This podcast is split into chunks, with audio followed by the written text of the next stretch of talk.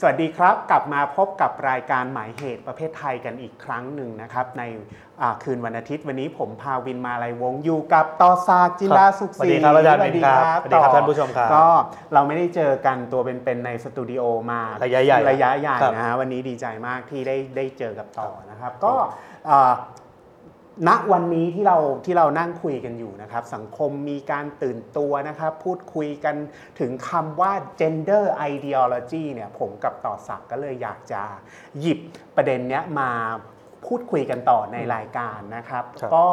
ก่อนอื่นเลยเนี่ยอยากอยากให้ให้ให้ต่อช่วยอธิบายหน่อยว่าไอ้ gender ideology เราแปลว่าอุดมการณ์เรื่องเพศ อุดมการณ์เรื่องเพศสภาพเนี่ยมันคืออะไรอืมนะครับ แล้วมันมีกลุ่มที่เขาต่อต้านเรื่องเนี้ยทำคือ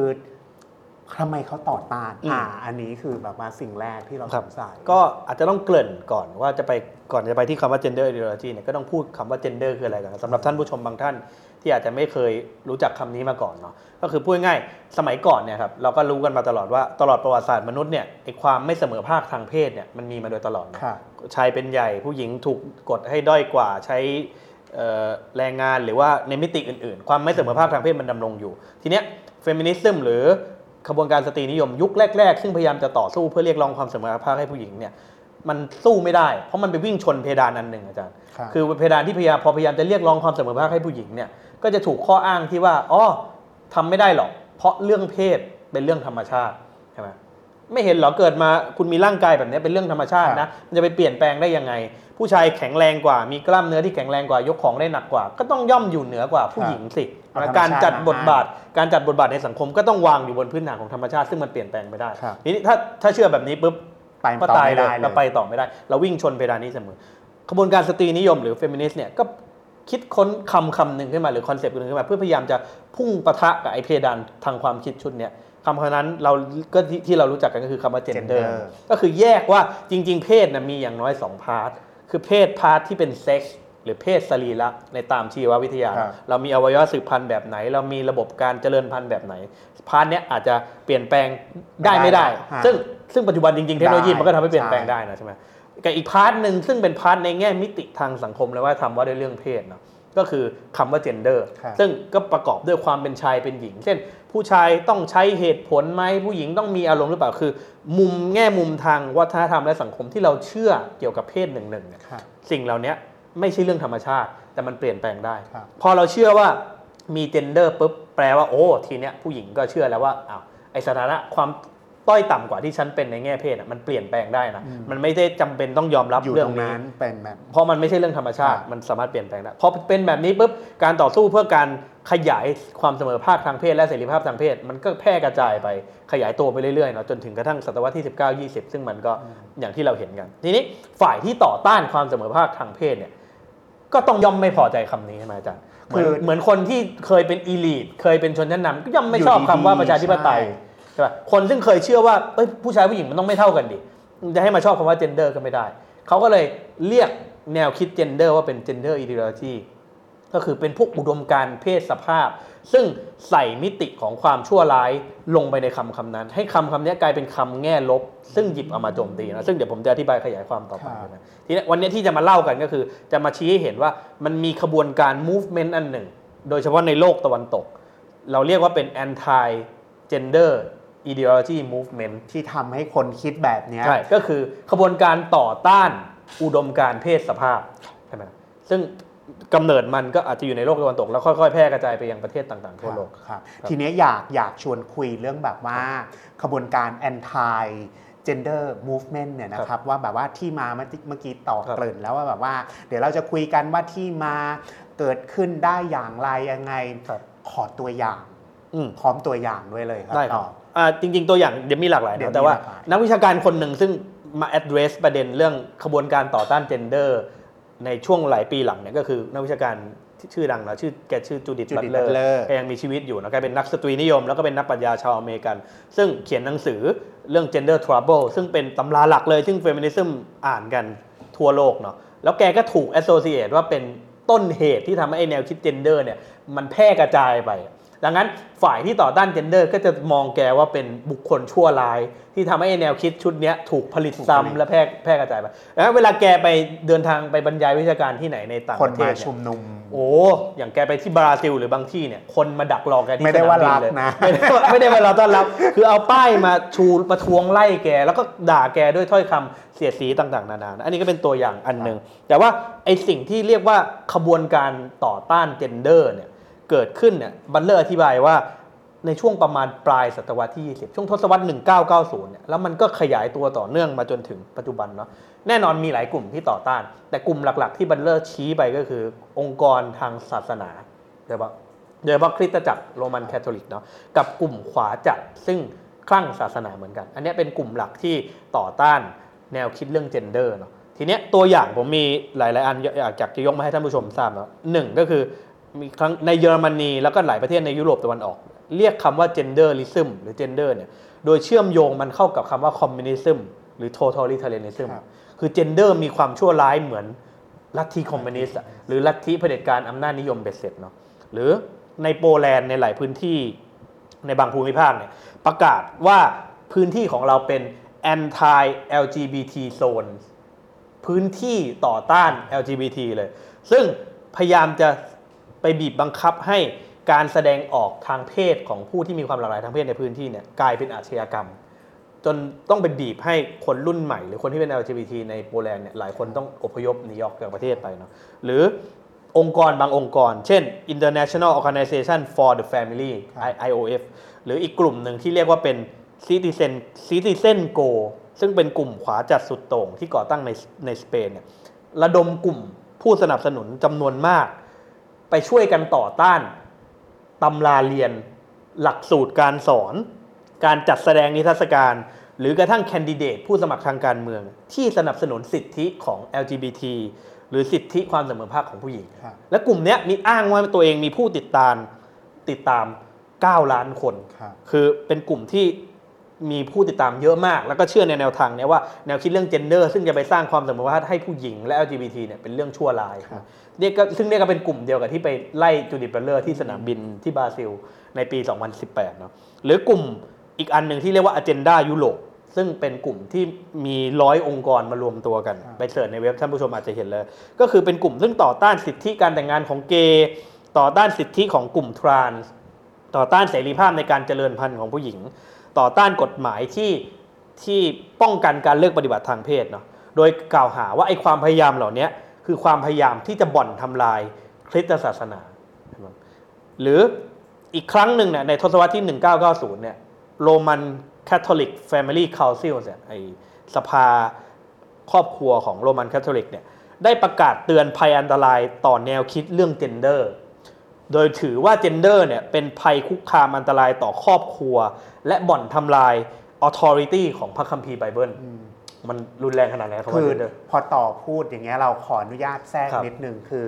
นึกถึงหนังเรื่องหนึ่งอะซึ่งเขาสร้างมาจากเรื่องจริง คือเป็นกรณีช่วงนี้เลยครับ ปี 1990 something เนี่ยนะครับครับก็เป็นการประทะกัน 2 กลุ่มอืมก็คือกลุ่ม gender กับ anti gender ครับต่อคือชื่อแมทธิวเชฟเฟิร์ดอะเป็นอืมเป็นอ่านักศึกษา LGBTQ ซึ่งถูกอ่าสังหารอืมเพราะว่า hate crime ก็คือเกลียดเพศ ฉันก็ทำทำอยู่เลย แล้วก็ตอนไต่สวนคดีเนี้ยเออ สองฝั่งอะฝั่ง gender อืมกับฝั่ง anti gender มีการแบบว่ามาแต่งชุดอย่างอย่างกลุ่มที่เขา support แมทธิวก็จะแต่งเป็นนางฟ้า เพราะว่ากลุ่มแอนตี้เจนเดอร์เขียนว่า facts facts เป็นคำที่แบบว่าครับใช้อืมความหมายไม่ค่อยโอเคเท่าไหร่บอกว่าอยู่ต้องลงนรกอืมอันนี้คือ anti gender พวกที่ support อย่าง gender นี่คือใส่ชุดนางนางฟ้าฟ้ามาไม่ลงนรกเลยไม่ลงนรไม่กลงนรกเอออันเนี้ยคือคือทำให้แบบว่านึกถึงของการปะทะของสองกลุ่มครับนี้ช่วงนั้นรุนแรงเหมือนกันหรืออย่างเนาะอีกตัวอย่างหนึ่งอาจารย์วินก็คือในปี 2016 เนี่ยผู้นำของศาสนาจักรโรมันคาทอลิกนะหรืออย่างสมเด็จพระสันตะสันตะปาปาฟรานซิสเนี่ยโป๊ปฟรานซิสเนี่ยทรงประกาศว่าผมโค้ดมานะครับอ่าเรากำลังเผชิญกับช่วงเวลาของการทำลายล้างภาพของมนุษย์ ในฐานะที่เป็นฉายาของพระผู้เป็นเจ้า คือไอ้แนวคิดเจนเดอร์เนี่ยมันทำลายภาพของมนุษย์อะในฐานะ represent หรือ image of God ใช่ไหมแล้วโป๊ปยังเห็นว่าอุดมการณ์เพศสภาพน่ะเป็นสิ่งที่สร้างความเสื่อมเสียและโค้ดนะครับ ปัจจุบันพวกเด็กๆ ถูกสอนในโรงเรียนว่าทุกๆ คนสามารถเลือกเพศของเขาและเธอได้ตามใจชอบใช่ไหมและยังเห็นว่าศาสนากำลังเผชิญกับความเสี่ยงจากการที่พระเจ้าสร้างมนุษย์ชายและผู้หญิง พระเจ้าสร้างโลกขึ้นมาแบบหนึ่ง แต่พวกเรากำลังทำในสิ่งตรงกันข้าม อันนี้ความเห็นของโป๊ปเนาะและสุดท้ายท่านยังกล่าวอีกว่า พวกคนที่กำลังพยายามนำเสนอหรือสอนคำว่า gender นั้นน่ะไม่ต่างอะไรกับพวกที่สนับสนุนหรือถือครองอาวุธนิวเคลียร์ครับเพราะเป้าหมายปลายทางก็คือการทำลาย creation ทำลายสิ่งที่พระผู้เป็นเจ้าทรงสร้างขึ้นทำลายการก่อกำเนิดที่พระเจ้าทรง บันดาลให้เกิดขึ้น คือเราเดี๋ยวขอสรุปตรงนี้นิดนึงเราว่าไอ้อุดมการณ์เรื่องเพศสภาพเนี่ยมันทำให้คนหวาดกลัวอืมพอหวาดกกลัลัววมากก็เลยแบบว่าหวาดกลัวว่าจะมาทำลายความเชื่อทางด้านศาสนา หวาดกลัวว่าจะมากร่อนเซาะสถาบันครอบครัว หวาดกลัวว่าจะมาพังอืม ไอ้ระบบเศรษฐกิจอ่าอย่างเศรษฐกิจเนี่ยเรานึกออกว่าแบบว่า เอ้ย LGBT เนี่ยก็คือถ้าแบบมีอยู่ในสังคมมากขึ้นจะทำลายการผลิตแรงงาน ลูกจะไม่เกิด ลูกจะไม่เกิดเนี่ยคือทำให้ทุกอย่างมันน่ากลัวอืมเข้าไว้อะสรุปไว้อย่างนี้ก่อน แล้วเดี๋ยวเราพักกันสักครู่แล้วกลับมาคุยครับกันต่อครับโอเคเบรกสอง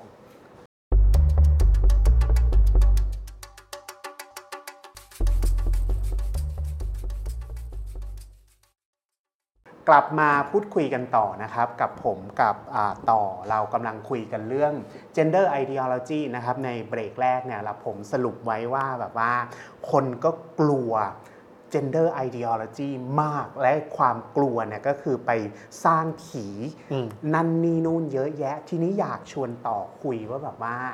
คนทำไมกลัวนักหนาเรื่องอืม gender ideology เนี่ยครับก็อย่างสาเหตุ ตัวอย่างที่เล่าไปเมื่อกี้ครับก็คือแน่นอนตัวอย่างหลักๆ ว่าคนกลุ่มไหนบ้างที่เป็นขบวนการต่อต้านไอ้แนวคิดเรื่อง gender นะครับก็หลักๆก็จะเป็นกลุ่มฝ่ายขวาหรือกลุ่มศาสนาศาสนา ถามว่าอะไรเป็นเสาหลักที่กลุ่มเหล่านี้ยึดถือเนาะแน่นอนเรื่องครอบครัวใช่ไหมครับแน่นอนเรื่องเอ่อชายเป็นใหญ่ แน่นอนเรื่องหลักคำสอนทางศาสนา รวมถึงเรื่องความเชื่อเรื่องเพศที่เป็นธรรมชาติหรือเรื่องปกติก็คือรักต่างเพศเท่านั้นครับเพศเพื่อการเจริญพันธุ์เขาเชื่อว่า gender เนี่ยเป็นความชั่วร้ายเพราะมันไปบ่อนทำลายไอ้เสา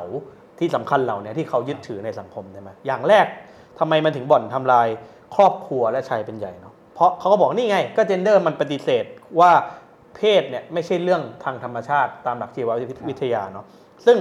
ครอบครัวแบบที่ชาวคริสต์หรือศาสนา หรือชุมชนจารีตดั้งเดิมนับถืออาจารย์ครับคือครอบครัวที่ยึดถือตามความเชื่อเรื่องเพศ แบบที่แบ่งเป็นชายและชายหญิงหญิงเนาะแล้วผู้ชายก็เหนือกว่าในความสัมพันธ์ครับนั้นซึ่งก็อ้างอิงจากหลักคำสอนทางธรรมชาติ หรือ กระทั่งพระคัมภีร์ไบเบิลด้วยกันทีเนี้ยถ้าเชื่อแบบที่ gender ว่านักคิดเฟมินิสต์สอนเนี่ยแปลว่าครอบครัวไม่จำเป็นต้องเป็นแบบนั้นก็ได้นี่ครอบครัวเป็นผู้ชายกับผู้ชายก็ได้ ครับครอบครัวเป็นผู้หญิงกับผู้หญิงก็ได้ ผู้หญิงไม่ผู้ชายไม่จำเป็นต้องเป็นผู้นำครอบครัวก็ได้ไอชุดความเชื่อเหล่านี้ซึ่งมันเกิดจากการที่ genderตั้งคำถามต่อเรื่องเพศอะมันทำให้ไอ้รูปแบบครอบครัวแบบเดิม ซึ่ง คนกลุ่มฝ่ายขวาหรือกลุ่มศาสนาเชื่อถือว่าเป็นเสาหลักของสังคมเนี่ยคือเขาเชื่อว่าสังคมเนี่ยประกอบด้วยครอบครัว แล้วครอบครัว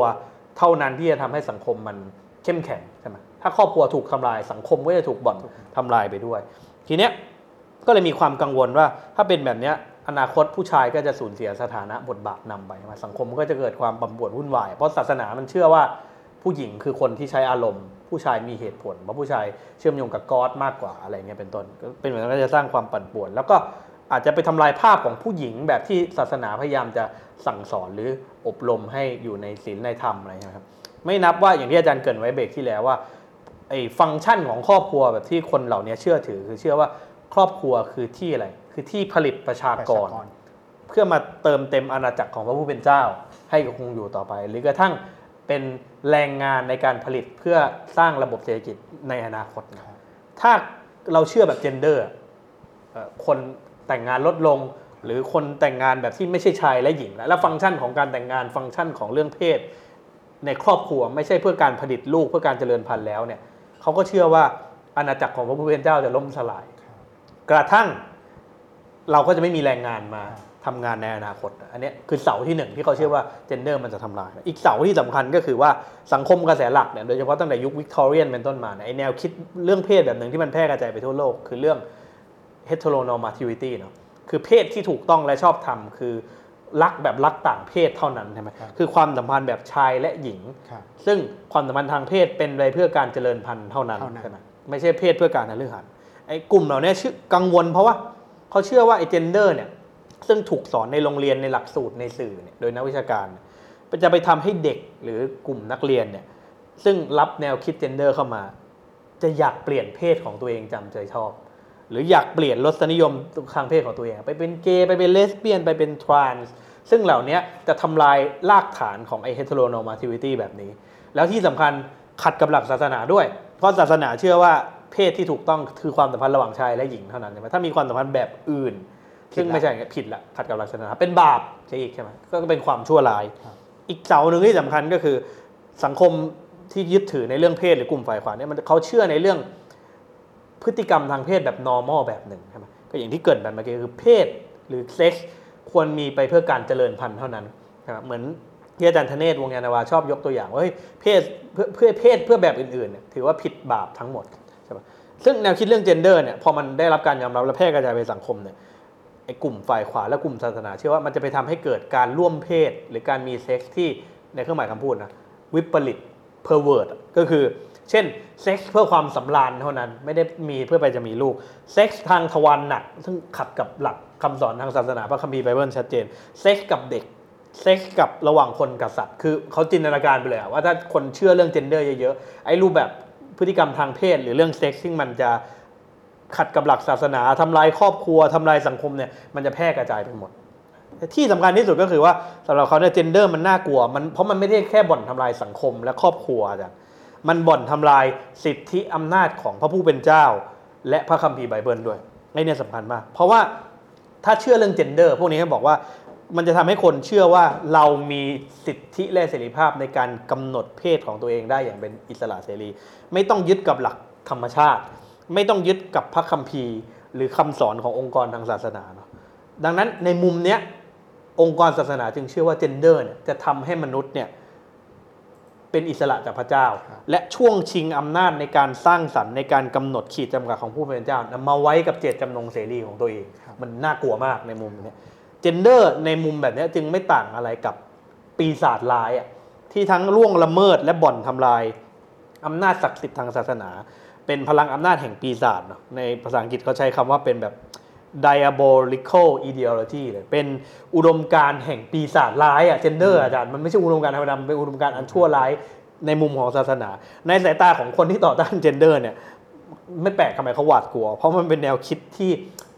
มุ่งมีพลังทำลายสูงมาก เหมือนที่โป๊ปกล่าวว่าไม่ต่างอะไรกับคนถืออาวุธนิวเคลียร์อาจารย์เอาง่าย ๆก็คือแบบว่า ถ้าเราช่วยตัวเองแล้วรู้สึกฟิน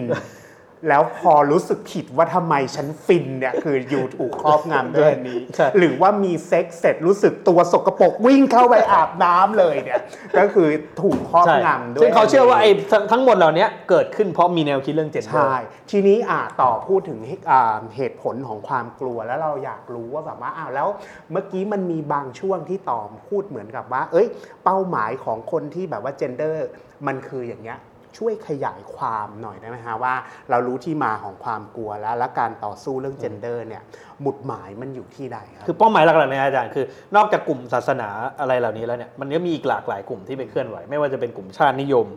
กลุ่ม transphobic ใช่ไหมกลุ่ม misogynist พวกแบบเหยียดเพศครับอะไรเงี้ยเห็นชายเหนือกว่าผู้หญิงกลุ่ม homophobic เกลียดกลัวกลุ่มหลากหลายทางเพศมีหลากหลายกลุ่มมาก แต่เป้าหมายหลักๆของเขามีรวมกันผมสรุปมาประมาณนี้อาจารย์อันหนึ่งก็คือ เขาพยายามจะยกเลิกไอ้พวกการออกกฎหมายที่ก้าวหน้าต่างๆ ที่ถูกผลักดันในช่วงทศวรรษที่ผ่านมา ไม่ว่าจะเป็นกฎหมายสมรสเท่าเทียมนะครับ same sex marriage หรือว่ากฎหมายที่เกี่ยวข้องกับเรื่องความเสมอภาคทางเพศทั้งหลายไอ้กฎหมายที่รัฐต่างๆ ออกไว้อะไรเงี้ยพยายามจะไปรื้อถอนยกเลิกมันให้หมดนะผู้นำหลาย ๆ คนก็มีความพยายามเหล่านี้ หรืออันที่สองก็คือกลุ่มเหล่านี้ต่อต้านเสรีภาพในการเจริญพันธุ์ของผู้หญิงครับเช่น ความเชื่อที่ว่าผู้หญิงมีเสรีภาพที่จะ ยุติการตั้งครรภ์เพราะเป็นเนื้อตัวร่างกายของตัวเอง หรือสิทธิที่จะเป็นผู้ปกครองเลี้ยงเดี่ยวอะครับไม่จำเป็นต้องอยู่เป็นคู่พ่อแม่ชายหญิงแบบครับที่เชื่อกันไอ้เนี้ยพวกเราเนี้ยพยายามจะต่อต้าน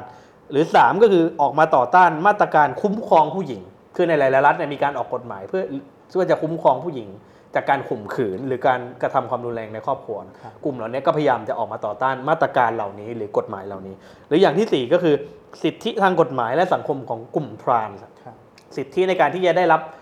งบประมาณสนับสนุนด้านสาธารณสุขในการดูแลเขาสมมติเขาไปผ่าตัดแปลงเพศแล้วต้องได้รับฮอร์โมนสนับสนุน มีสิทธิในการรักษาพยาบาลหรืออะไรที่ดูแลร่างกายของเขาหลังจากการข้ามเพศไปแล้ว กลุ่มเหล่านี้ก็ต่อต้านเหมือนกัน หรือสุดท้ายไอมาตรการคุ้มครองทางกฎหมายและสถาบันที่เกี่ยวข้องกับการเลือกปฏิบัติทางเพศที่รัฐพยายามจะออกหรือหลาย ๆ ที่พยายามผลักดันเนี่ยกลุ่มเหล่านี้ต่อต้านหมดเลยอาจารย์ อันนี้คือมาตรการหลัก ๆ ที่กลุ่มที่ต่อต้าน gender เนี่ยพยายามจะบรรลุในทางการเมือง ครับครับก็เมื่อกี้ในช่วงแรกๆอะอ่าต่อพูดถึงแบบว่านักทฤษฎีคนหนึ่งที่ชื่อจูดิธ บัตเลอร์ครับคือเล่มนี้เราอ่านรู้สึก suffer มากคือแบบว่าเขาพยายามหลีกเลี่ยงการใช้ไวยากรณ์ที่แบบว่ากดทับอยู่ ฉันจะใช้ไวยากรณ์อีกชุดหนึ่งและตอนที่เธอเขียนหนังสือเล่มเนี้ยมันเหมือนกับว่าเขาโต้แย้งกับความคิด ของตัวเองอยู่ พอมาสับฟังสัมภาษณ์ตอนที่เขาตกตะกอนทางความคิดอะมันเหมือนเข้าใจหนังสือเล่มนั้นมากขึ้นอืมอะต่อช่วยแบบว่ามันมีประเด็นตรงไหนที่สำคัญสำคัญจากหนังสือเรื่อง gender trouble ที่ที่อยากอยากแนะนำให้ท่านผู้ชมไปฟังแล้วแบบครับอ่านต่อครับผมครับนอกจากเอ่อเดี๋ยวเรื่อง gender trouble เดี๋ยวเดี๋ยวเดี๋ยวอาจจะกลับมาขยายความแต่ว่า เรื่อง gender ideology เนี่ยคือบัตเลอร์พยายามจะโต้แย้งกลุ่มคนที่เป็นกลุ่มขบวนการต่อต้าน ที่หวาดกลัวเรื่อง gender เนี่ยบัตเลอร์ก็ให้เหตุผลไว้จำนวนหนึ่งว่าทำไมเราไม่ต้องกลัวหรอกไอ้เรื่อง gender เนี่ยแกบอกว่าเรื่องที่หนึ่งก็คือ มันไม่มีหรอก gender ideology ครับไม่มีหรอกอุดมการณ์ที่เรียกว่า gender แกบอกว่าทำไม เพราะเวลาเราพูดว่าอะไรเป็น ideology อะเราเชื่อราวกับว่ามันเป็นกลุ่มทฤษฎีหรือความเชื่อที่มีเอกภาพเป็นหนึ่งเดียว ไม่มีความแตกต่างข้างในเช่นจุดเด่นระบบไม่จริง คุณไปลองดู gender study หรือหลักสูตรการสอน gender ในที่ต่างๆดิมันมีความสลับซับซ้อนแตกต่างหลากหลาย มีสาขาวิชา cross boundary จำนวนมาก องค์ความรู้เกี่ยวกับ gender เนี่ยไม่ได้เป็นเอกภาพหนึ่งเดียว หรือไม่ได้มีฉันทามติแล้ว มันมีการโต้เถียงโต้แย้งกันอย่างต่อเนื่องมากมาย ไม่ได้มีความเห็นพ้องต้องกันในหมู่คนที่ศึกษา gender จริงๆดังนั้นมันไม่ใช่ ideology อะมันไม่ใช่ dogmatic มั นไม่ใช่ด็อกมาไม่ใช่ลัทธิความเชื่อฝังหัวที่เอาไปฝังหัวคน สิ่งที่เจนเดอร์มันทำจริงๆ ไม่ใช่การฝังหัวคนแบบอุดมการณ์แต่คือการสอนให้คนมีรู้จัก criticism ครับรู้จักตั้งคำถาม รู้จักวิพากษ์วิจารณ์ รู้จักตั้งคำถามกับสิ่งที่ตัวเองเชื่อมาอยู่แล้ว อีกอันหนึ่งที่ Butler บอกว่าสำคัญคือ gender มันไม่ได้มีศักยภาพในการไปทำลายล้างครอบครัว ศาสนาหรือสังคมอะแต่เป้าหมายจริง ๆ ของ gender คือ เขาพยายามจะเปิดโอกาสและขยายเสรีภาพในการเลือกใช้ชีวิตของผู้คน จากเดิมที่ผู้คนต้องเป็นทุกข์เพราะตัวเองไม่มีเสรีภาพในการเลือกใช้ชีวิตแบบที่ตัวเองเป็น ถูกเลือกปฏิบัติ ถูกกระทำความรุนแรง ต้องทุกข์ทรมานจากการถูกกดทับเนี่ยไอแนวคิดเจนเดอร์นี้ต่างหากที่จะไปเปิดพื้นที่ เปิดโอกาสขยายเสรีภาพให้คนเขาเลือกใช้ชีวิตแบบที่เขาเป็นได้ บนโลกนี้เลือกเดินอย่างที่ตัวเองอยากจะเดินเลือกแต่งตัวแบบที่ตัวเองอยากจะแต่งเลือกใช้คำนำหน้านาม เลือกแสดงออกอย่างที่อยากจะเป็น โดยไม่ต้องหวาดกลัว โดยไม่ต้องกลัวถูกเลือกปฏิบัติ โดยไม่ต้องกลัวถูกกระทำความรุนแรงไอ้นี่ต่างหากคือความหวาดกลัว ซึ่ง gender ไปสู้ ไม่ใช่ว่า gender สร้างความหวาดกลัวเพราะจะไปทำลายอะไรครับ gender ต่างหากที่สู้กับความหวาดกลัว ซึ่งคน